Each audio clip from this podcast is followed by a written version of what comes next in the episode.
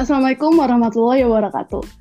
Apa kabar semua? Semoga kita selalu baik-baik aja. Hari ini saya Firas Fauzia sebagai host dari Ruang Sosial podcast kita semua. Nah, eh, cukup asik ya karena kita hari ini nggak bisa cukup nggak bisa seperti biasa rekaman di studio tercinta gitu kan ya. Nah jadi eh, iya dong kita punya studio tercinta jadi semoga teman-teman masih tetap nyaman walaupun nggak bisa se happy sebelumnya. Semoga tetap kita semua sehat, apalagi di bulan puasa ini semoga kita banyak berkahnya. Amin. Nah, eh, episode kali ini kita mau ngobrol santai aja, nggak ada tema yang menyolok, cuman uh, ada beberapa bahasan yang akan kita bahas, cuman sifatnya santai aja ya. Ada kita punya narasumber tentunya siapa lagi yang kalau kayaknya kalian kalau ngedenger suaranya aja kayak oh si ini nih gitu. Karena udah nggak asing ya di ruang podcast uh, ruang sosial ini. Satunya eh, yang pertama ada penanggung jawab. Ada siapa coba? Ada Nurdiansyah. Halo Nurdiansyah. Halo hai semuanya. Gimana kabarnya? Sangat Piras? baik sangat baik. Uh, mudah mulai bosan sih sebenarnya bapak. Bapak gimana kabarnya Alhamdulillah baik. Bekasi juga oh. baik, alhamdulillah. Oh Bekasi harus ya Bekasi harus cepat membaik ya, tolong. Kita semua harus oh, membaik iya, semuanya. Zona merah, ya, ya zona merah saya tahu kita. Sa iya sama, rumah saya juga sudah zona merah. Oke, okay, narasumber kedua ada editor. Jadi kalau kalian ngelihat podcast yang sebelumnya keren banget kan itu di YouTube, itu kita punya editor. Namanya Cahyadi, eh salah deng Nur Imron Cahyadi. Halo apa kabar? Halo apa kabar? Baik Firas. Gimana kabar Firas? Sangat baik, luar biasa. Udah mulai stres dengan segala tugas kuliah? Bukan stres lagi ya, sudah mulai akut di sini. Oh, sudah mulai akut. Apalagi eh, Bapak kayaknya lebih sangat sibuk dua kali lipat daripada kita-kita ya? Oh, enggak juga. Orang kerjaan saya cuma rebahan kok. Oh, rebahan ya. Rebahan sambil main laptop gitu ya, Pak ya. saya mengerti. Oke, selanjutnya narasumber yang terakhir kita ini partner saya di hot uh, podcast Ruang Sosial ada Wildan. Halo Wildan. Halo. Gimana kabarnya? Alhamdulillah luar biasa. Allah Akbar. Ayo, watas aman, watas aman. Alhamdulillah, alhamdulillah. Gimana puasanya udah mulai lancar? udah, udah mulai lancar. Biasanya kan Bapak suka bolong-bolong puasanya setengah hari. Oh, astagfirullahaladzim. Tolong dibuka tuh. Oh iya dong, jangan ya. Ya udah itu cukup rahasia kita iya. berdua. Kasihan loh teman-teman ini tahun ini harusnya mengadakan lamaran ya, Wildan ya. Astagfirullah. lamaran bilang Wildan. Iya, teman-teman harus tahu Wildan ini mau lamaran tahun ini cuman terkendala Covid ya, Wildan ya. Aduh, yang bilang Yan kita kalah ya. Hmm, tenang, tenang. Ini. Aduh. ya mohon maaf ya, saya membuka kartu terus nih anaknya. Hmm, gimana nih? Bukan narasumber, lagi. Narasumber kita bertiga ini gimana? Boleh diceritakan nggak bagaimana hmm, pengalaman kalian selama di rumah aja? Ngapain aja sih? Ada produktivitas yang baru nggak? Boleh dimulai dari Ian? Oh, siap. Uh, udah hampir berapa bu satu bulan 38 hari ya. Ya kerjanya ya cuman ini. Cuman makan, tidur, repeat, makan, tidur, repeat. Oh ya, gitu, iya, gitu berarti aja. sudah diwakilkan oleh Ian berarti ya, karena saya lihat, saya rasa juga Imran dan Wildan tidak punya yang sesuatu yang signifikan berbeda. Eh. Oh, enggak sebenarnya Imron saya aja oh. lebih produktif Bang Imron. Kagak. Sama. Sama. Kita yang punya perjuangan watas sudah bagaimana? Aduh, susah ya kalau diceritain sedih anjir beban hidup bisa beban sedih hidup, Will enggak kan enggak enggak enggak enggak iya enggak maksudnya kalau gua sih sekarang lagi eh apa sih namanya ya ada kegiatan baru kayak bantu bantu bantu orang tua dagang atau apalah kayak gitu gitulah Oh iya. Wih, keren keren. Wildan jualan apa? hmm, Bantu Oh. promosi di sini. Barangkali ada yang mau beli ke Majalengka. Oh kayaknya jauh ya harus ke Majalengka. nggak punya buat orang Majalengka yang mau eh, makan itu ya di daerah Jatiwangi khususnya gitu. Gitu ada makanan apa aja di sini. Mau ngapain ngepro- ngapain ngepromosi? Iya, iya nggak apa-apa bagus. Barangkali jadi melunjak tinggi sangat mahal gitu kan nggak ada yang tahu. Aduh, jangan dong, jangan sampai mahal. Oh iya. Nanti Nanti nimbul kerumunan. Oh iya nggak boleh. Aduh. Nggak boleh. Aduh, usir lagi. ada ada, ada sebenarnya. Bapak Wildan kalau misalnya mau masak nanti eh kalau misalnya mau ngasih makanan ke pelanggan lewat aja biar tidak ada terjadi kerumunan. Aduh, susah eh. Nggak apa-apa. Sedih nih aku. Enggak, aku mau cerita nih Boleh, bentar ya. boleh, boleh. Oke. Boleh boleh boleh boleh. Sebenarnya ini udah mau aku ceritain gitu, kayak keresahan aku. Jadi kan di warung aku eh, emang setiap harinya tuh alhamdulillah ramai terus Alhamdulillah. gitu. Nah, jadi kan otomatis membuat satu kerumunan Iya kan. betul. Makanya aku tuh sering khawatir kayak eh, apa namanya? Karena aku juga kalau misalnya bantu-bantu eh, mama sering bagian di depan gitu, bagian kayak ngambilin uang dari pelanggan gitu kan. Jadi aku tuh lagi nyari buat kayak ini aduh gimana gitu buat biar nggak nggak apa ya bikin kerumunan kayak gitu dan susah cuy soalnya lahan warung aku dikit gitu terus pem, apa, pembelinya banyak banget gitu yang yang belinya tuh banyak banget yang datang susah Hmm, ngaturnya iya ya saya mengerti sih Will ya karena juga kebutuhan ekonomi keluarga juga ya penting. Gak bisa berhenti gitu aja ya Will. Hmm, Gak bisa berhenti. yes. Apakah di jalan? suara mbak terus Oh putus-putus. Hmm, putus-putus. Oh ya mak. Ya putus-putus. Kalau Wildan sekarang di Majalengka udah ada yang positif. Em, udah Udah. dan itu tuh mereka tuh yang bandel yang bandel dari kota bukan yang pure darinya di Majalengka Oh yang mudik lah ya. Oh bukan mudik, sorry. Udah diganti pulang Iya. kampung. Pulang kampung. kampung Iya pulang Unik ya. kampung. Jadi selama ini saya Unik pulang ya, memang. kampung.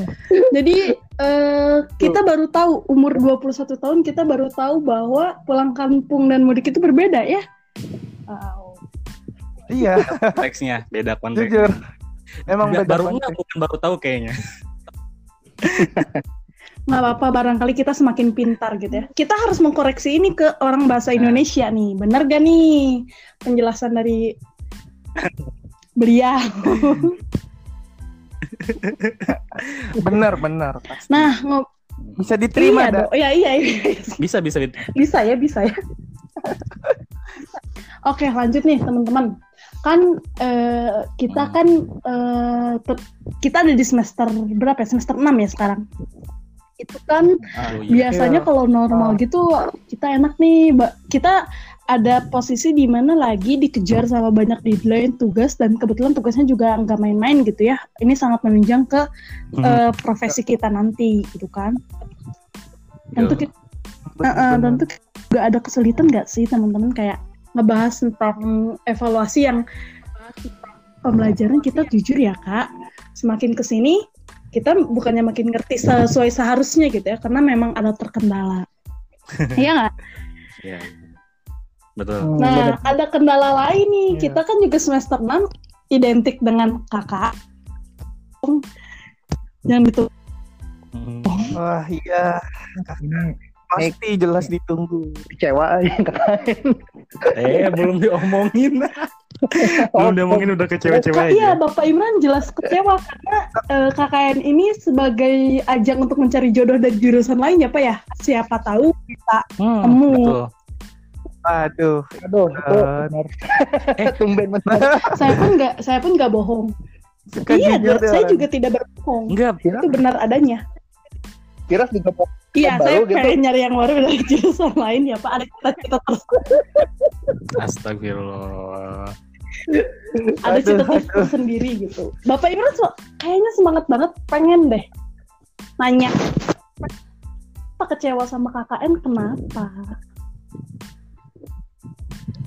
Sebenarnya nggak kecewa sih, cuma emang takdirnya kita udah kena wabah gitu.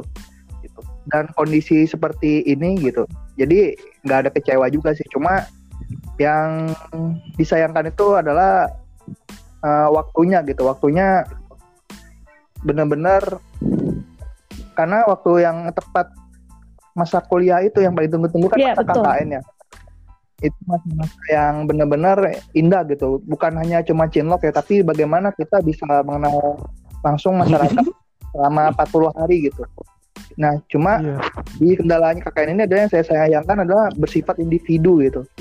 Sedangkan di tengah situasi kayak gini dan kondisi yang KKN individu eh, banyak eh, yang saya baca ya panduannya itu sungguh-sungguh apa ya sungguh-sungguh benar-benar proker yang membe- membebani gitu Oh, jadi karena bukan hanya ya karena kalau Firas baca di panduan tuh bukan hanya kita mendata warga tapi juga harus buat eh, media edukasi bahkan juga paling berat tuh kayak buat aplikasi eh, COVID gitu Tapi covid bener kan Iya, udah iya. baca ya bener bener Iya iya ada aplikasi Nah, Ren. Nah, di, di sini jadi kayak polemik gitu, polemik eh, antar mahasiswa gitu. Karena nggak semua mahasiswa itu bisa ngedesain poster, nggak semua mahasiswa eh, bisa buat aplikasi gitu. Ataupun nggak bisa nggak semua mahasiswa itu bisa berbaur dengan masyarakat gitu. Kan kalau ngedata ago- apa nge- ngedata eh, jumlah masyarakat gitu. Ngedata jumlah masyarakat kan perlu apa ya? Perlu eh, namanya pendekatan masyarakat kan tapi kasihan juga misalkan mahasiswa itu eh, yang dekat tuh ada mahasiswa introvert gitu yang susah dekat dengan masyarakat ataupun juga eh, mahasiswa yang benar-benar di apalagi di zona merah gitu yang benar-benar rawan covid gitu sangat Oke. disayangkan Ya memang eh, ini cukup menarik ya pembahasan kita kali ini tentang KKN tematik eh, mengenai temanya sudah jelas di pedoman kita juga ada edukasi pencegahan COVID-19 itu tema KKN tematik kita ya temanya seperti itu. Nah eh, kita juga dijelaskan bahwa pendekatan KKN ini bisa secara individual, kelompok terbatas dan kaderisasi. Jadi memang eh, tujuannya adalah individual di mana mahasiswa melaksanakan KKN secara individual di lokasi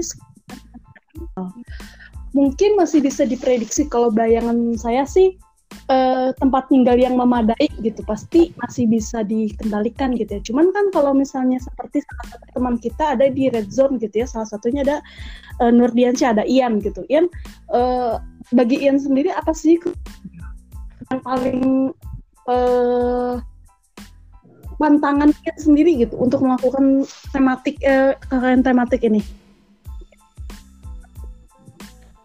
Untuk kesulitan jelas kan dari tadi eh, dari yang Bekasi zona merah ya. Eh, untuk nanti misalkan kita ngedata masyarakat ataupun misalkan memberi edukasi eh, sebenarnya itu eh, perlu koordinasi sih sebenarnya koordinasinya misalkan antara RT dengan RW ataupun nanti dengan kelurahan gitu Hmm. sebenarnya bisa cuman emang misalkan kita sudah mulai ke lapangan gitu. Yang kita khawatirkan kan nanti pas kita balik lagi ke rumah gitu.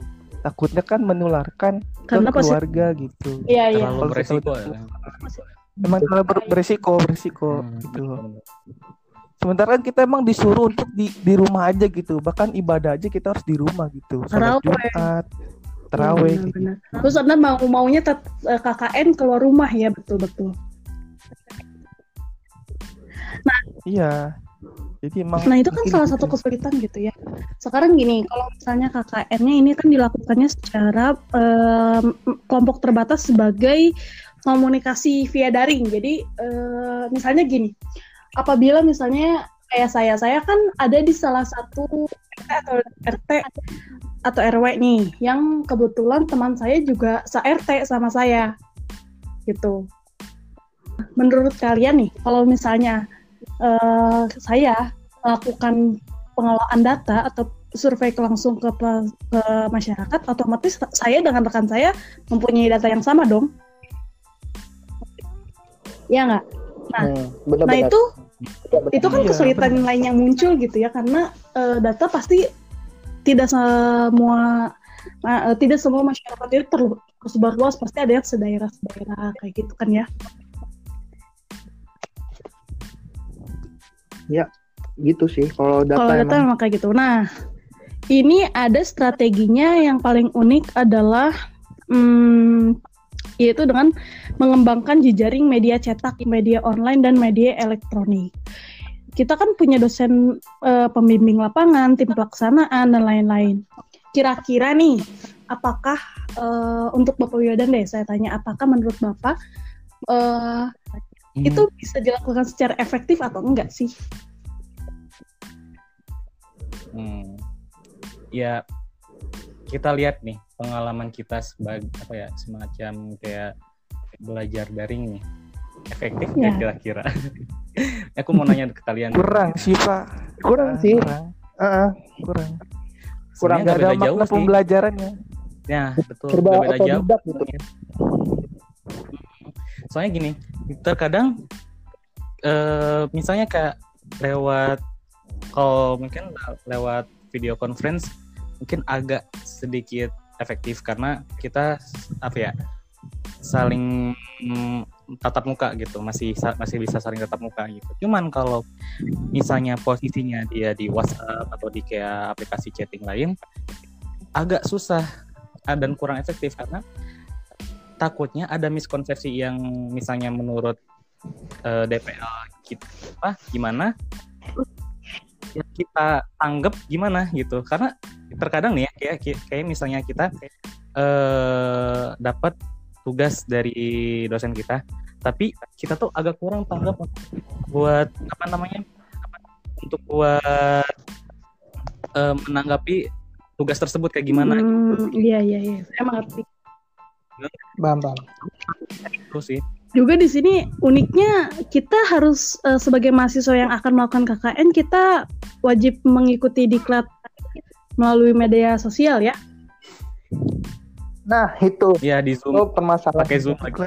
Ya bagaimana Bapak Imran menurut Bapak? gini diklat eh, KKL eh KKL eh, KKN lewat media jejaring sosial baik Zoom ataupun ini kan tentunya memakan kuota ya. Itu besar gitu. Apalagi kan kalau diklat KKN itu bukan hanya cuma penyampaian 20 menit 40 menit pasti lama gitu. Karena banyak hal-hal yang kita belum tahu ketahui tentang kondisi lapangan atau uh, sistematika nanti implementasi program kerja di lapangan tuh bagaimana. Apalagi di tengah wabah COVID-19 ketika kita cuma hanya lewat Zoom tentu masih apa ya masih ada yang kurang gitu kurang apa ya kurang dicerna gitu sama dalam hal waktu gitu waktu kalau penggunaan Zoom kalau setahu saya maksimal 40 Iya menit iya kan? ada batas waktu. Hmm, 40 menit. Itu yang trialnya biasanya. kayaknya ya nah itu salah satu kendala gitu karena untuk kalau eh, sosialisasi itu butuh waktu yang juga lumayan lama gitu nggak cukup 40 menit belum ada sesi tanya jawab belum eh, sesi materi materian gitu dan juga untuk kelamahannya misalkan lewat eh, zoom itu kan bisa di mute ya video kamera ya bisa jadi yang mendengarkan itu yang tidak mendengarkan gitu Hmm, Iya iya itu keterbatasan gitu ya. Hmm, dan Iya iya. Nah, karena saya juga Oh, kayak iya. gitu bu Eh, Dalam pembelajaran daring tentunya. Kuliah ya pas kuliah.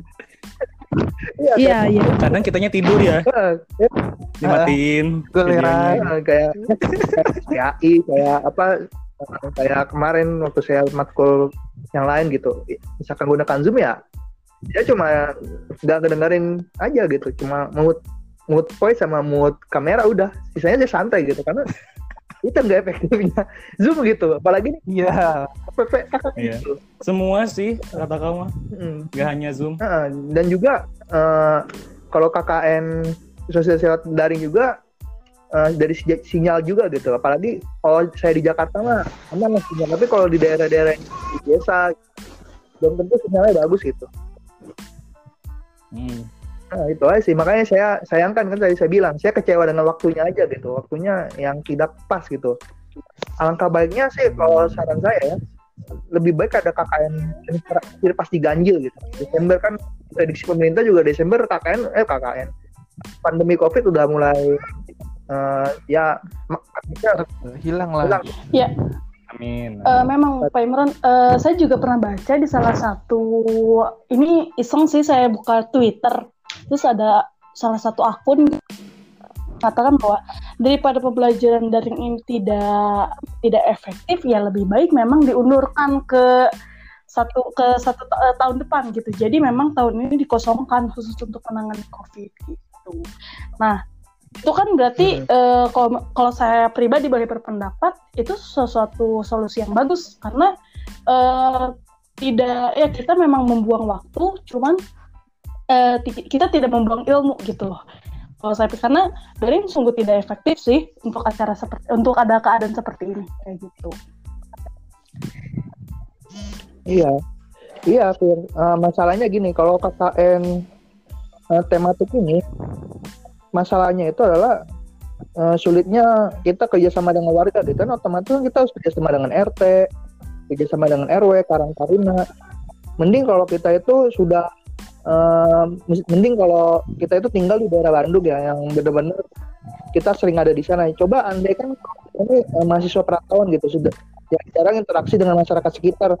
Tiba-tiba pas baru pulang kita kita gitu rasa aneh gitu rasanya gitu. Ngerti gak Fir?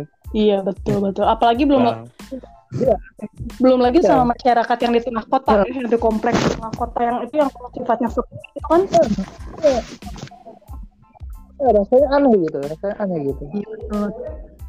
Kemudian Bapak Im, eh, saya mau nanya ke Ian. Hmm. Ian, kondisi di sana kan Iya. cukup red zone gitu ya. Apakah masyarakat eh, panik? Paniknya cukup tinggi dengan adanya red zone, status red zone itu.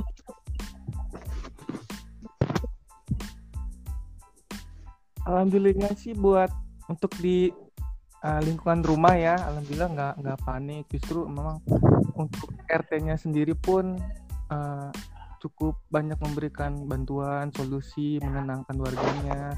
Untuk misalkan di rumah saja, jangan ke mana-mana keluar yang memang benar-benar mendesak gitu. Jadi alhamdulillah sih nggak nggak ada kepanikan di sini. Alhamdulillah pada nurut gitu. Cuman untuk misalkan di daerah-daerah lain tuh masih ada yang membandel gitu yang malam keluar atau apa. tawurannya Sedangkan sekolah semua udah tutup ya Pak ya. Nah, di Udah, sini udah juga ada yang unik nih. Saya sambungkan dengan tadi keadaan lingkungannya Ian gitu ya, yang sudah mengatakan bahwa eh ya dalam menghadapi ini memang tidak panik, cuman ya tetap ya kita perlu waspada dengan satunya proses PPA SMA SMK itu kan dilakukan secara daring gitu ya. Terus KKN ini ditawarkan adalah untuk membuat program edukasi pencegahan COVID. Nah, apakah memang efektif program ini dalam situasi red zone? Boleh Bapak Ian? Eh, untuk efektif atau enggaknya kan perlu ada pengukuran pasti ya tapi eh, bisa dicontohkan misalkan dari ibu saya deh yang ngajar di SD gitu dengan pembelajaran daring Eh, untuk sayang yang di kota loh di kota masih ada eh, orang tua murid di di sekolah ibu saya yang itu tuh masih gaptek gitu sama HP. Kalau menurut Ini Bapak Wildan bagaimana? Ya sependapat sebenarnya cuman eh gimana ya? Kalau dengar dari cerita guru yang ada di sini itu ada salah satu guru yang dia tuh ngajarnya tuh di kecamatan sebelah gitu yang di mana notabene banyak mahasiswa eh sorry, siswa-siswanya tuh yang, yang apa ya nggak punya HP orang tua orang tuanya masih belum punya HP dan segala macam gitu kan. Nah, otomatis eh, guru tersebut ya tetangga saya sebenarnya dia apa namanya inisiatif untuk datang ke rumahnya kayak ada satu berita yang ada di mana gitu yang gurunya tuh ngedatengin satu-satu ke rumah siswa kayak gitu. Nah itu gak beda jauh kayak gitu karena apalagi kan dia kebetulan gurunya guru matematika agak susah soalnya kalau guru matematika gitu buat ini jadi Hmm, ben- mending apa sih namanya ibunya datang satu-satu ke rumahnya gitu. Tapi itu juga yang nggak punya HP aja gitu. Tapi kalau misalnya yang punya HP mah tetap Oh iya iya, saya pernah lihat juga di dianya. Instagram berita itu itu cukup menarik ya perjuangan sebagai seorang guru untuk mendidik anak-anaknya gitu ya. Iya, tahu. betul. Nah mungkin itu akan menjadi sebuah inovasi untuk teman-teman kita semua yang akan melaksanakan KKN di masa saat ini. Inovasi ke kota gitu, Bu Fira, Itu kan sesuatu yang dan pelaksanaan kasih kepada masyarakat. Jadi kita gedor satu sambil menyebarkan virus yang nggak tahu kita punya atau enggak gitu ya. Iya. Terus kritik apa sih yang pengen kalian sampaikan gitu untuk para pemegang kebijakan KKN tematik seperti ini tuh? Apakah kalian mengatakan apa yang ingin kalian katakan gitu kepada mereka gitu? Barangkali bisa membuat eh, ini menjadi lebih baik di masa selanjutnya gitu, atau di waktu selanjutnya. Mulai dari Wildan dulu.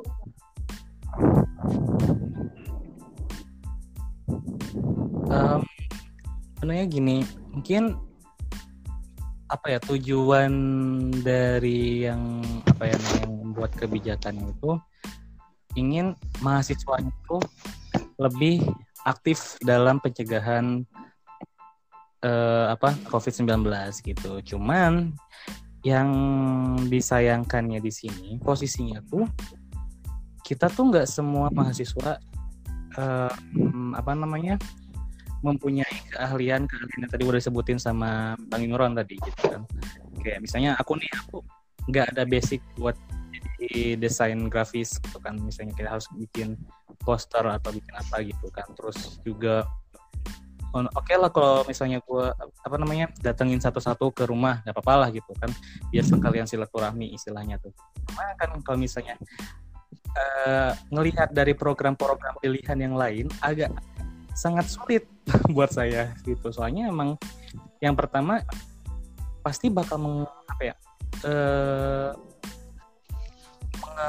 meng- mendapatkan suatu kesulitan kayak misalnya eh, susah buat bikin desainnya atau misalnya atau misalnya kayak misalnya bikin apa aplikasi kayak gitu-gitu kan agak kesulitan gitu. Yang lain pun sama gitu buang-buang uang lah terus juga eh kayak buang-buang tenaga juga. Karena kan kita juga masih masih masa-masa perkuliahan juga kan bulan Mei itu kan. Apalagi kan kayaknya akan mendekati ke UAS juga. Takutnya malah terganggu UASnya gitu malah fokus ke KKN-nya gitu.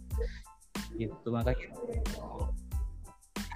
kurang pas kalau menurut saya ini waktunya dan apalagi ini di, di bulan puasa ya agak kayaknya agak males-malesan gitu untuk kayak orang mahasiswa-mahasiswa itu untuk eh, apa, bukan aktivitas kayak kegiatan-kegiatan program ini gitu Oke. mungkin Terima bagi bagi Saya aku sih kayak mengerti ya kayak karena Bapak Wildan adalah salah satu anak yang paling males-malesan kalau bulan Ramadan ini sebenarnya tidur ya Pak ya. Saya bisa tahu itu sih Pak.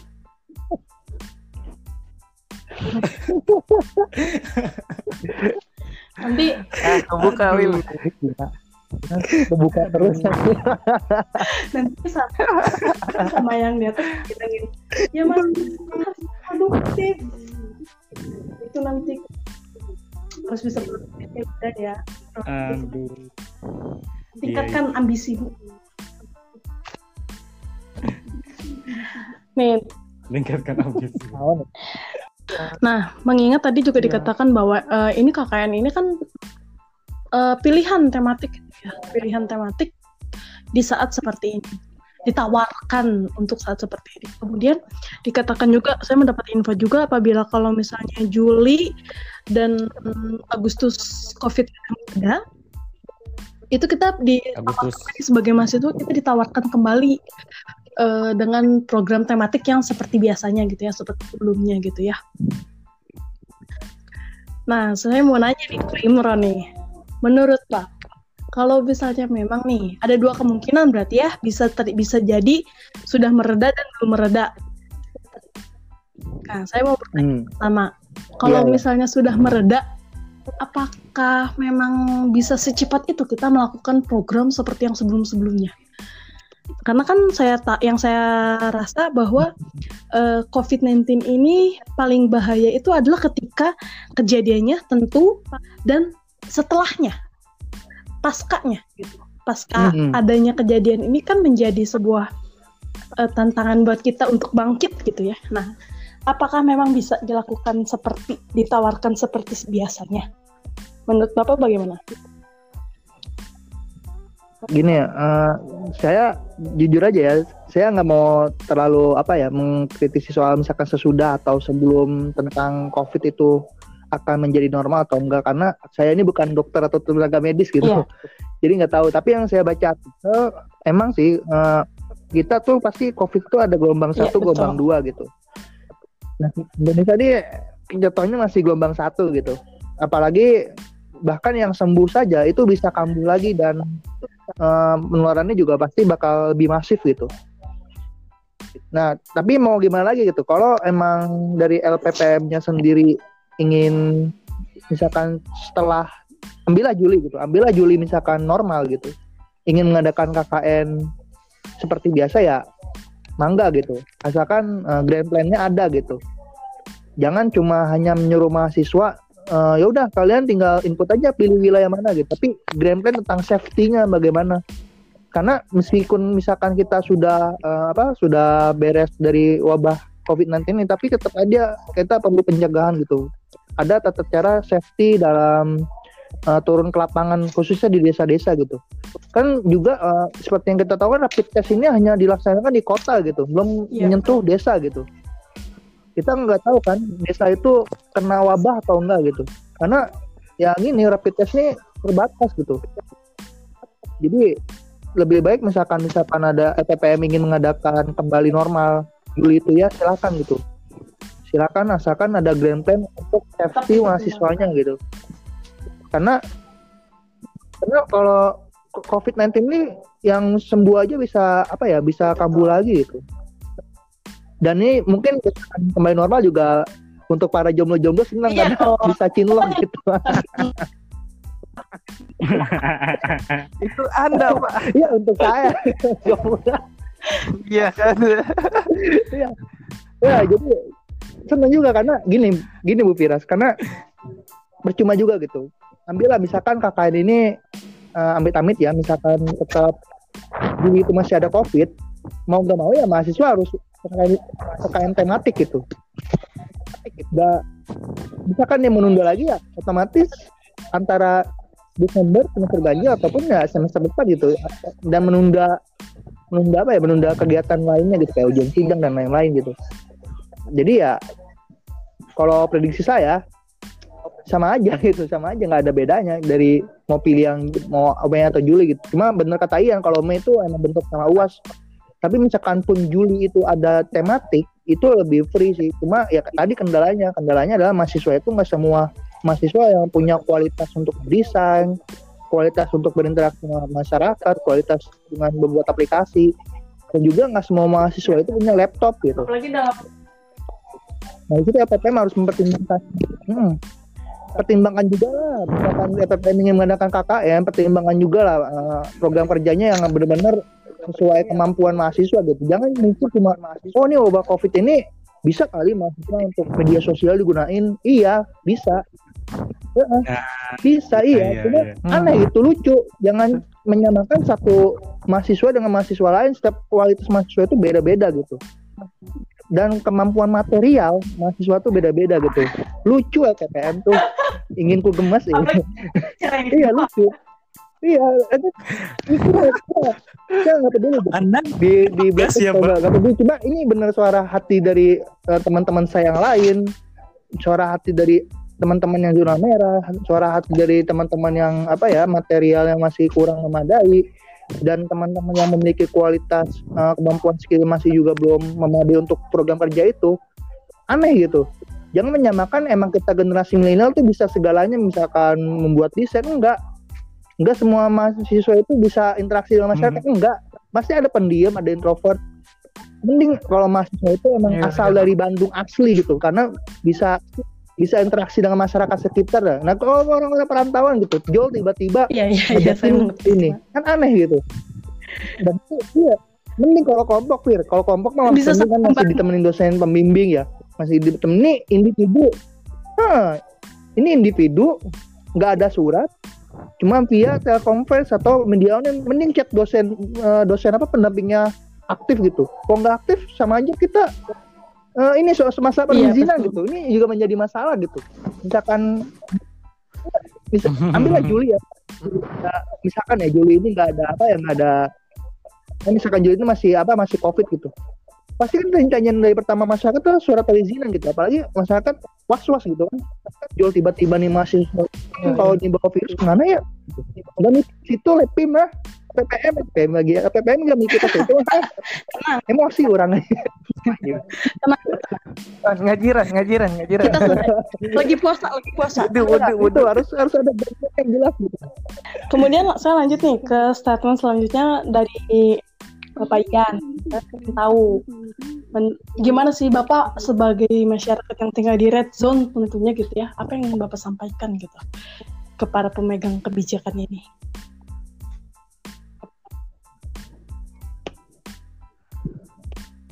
Sebagai masyarakat sebagai masyarakat ya paling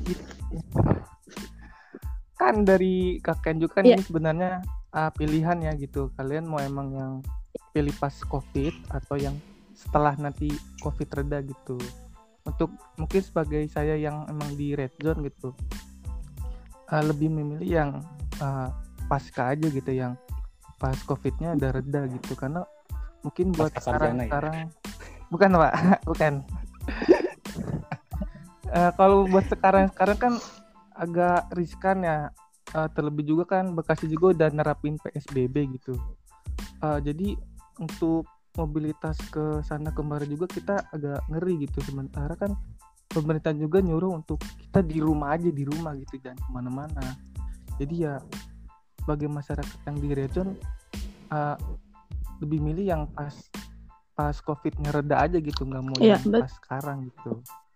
Emang banyak faktor-faktor ya, perkembangan sih mungkin ini bisa jadi sebuah kritik dan masukan mungkin untuk uh, pemegang kebijakan ini gitu ya. Jadi uh, kita buat podcast ini tentu bukan untuk menjatuhkan tapi mungkin mengkritiki dalam bentuk yang seperti yang kita mampu gitu ya. Karena uh, di podcast ini pun kita cuma bisa mengan uh, untuk bisa berbicara kita mengandalkan podcast gitu ya, ya dengan tentu yang keterbatasan yang banyak lah gitu. Oke. Cukup menarik ya pembahasan kita hari ini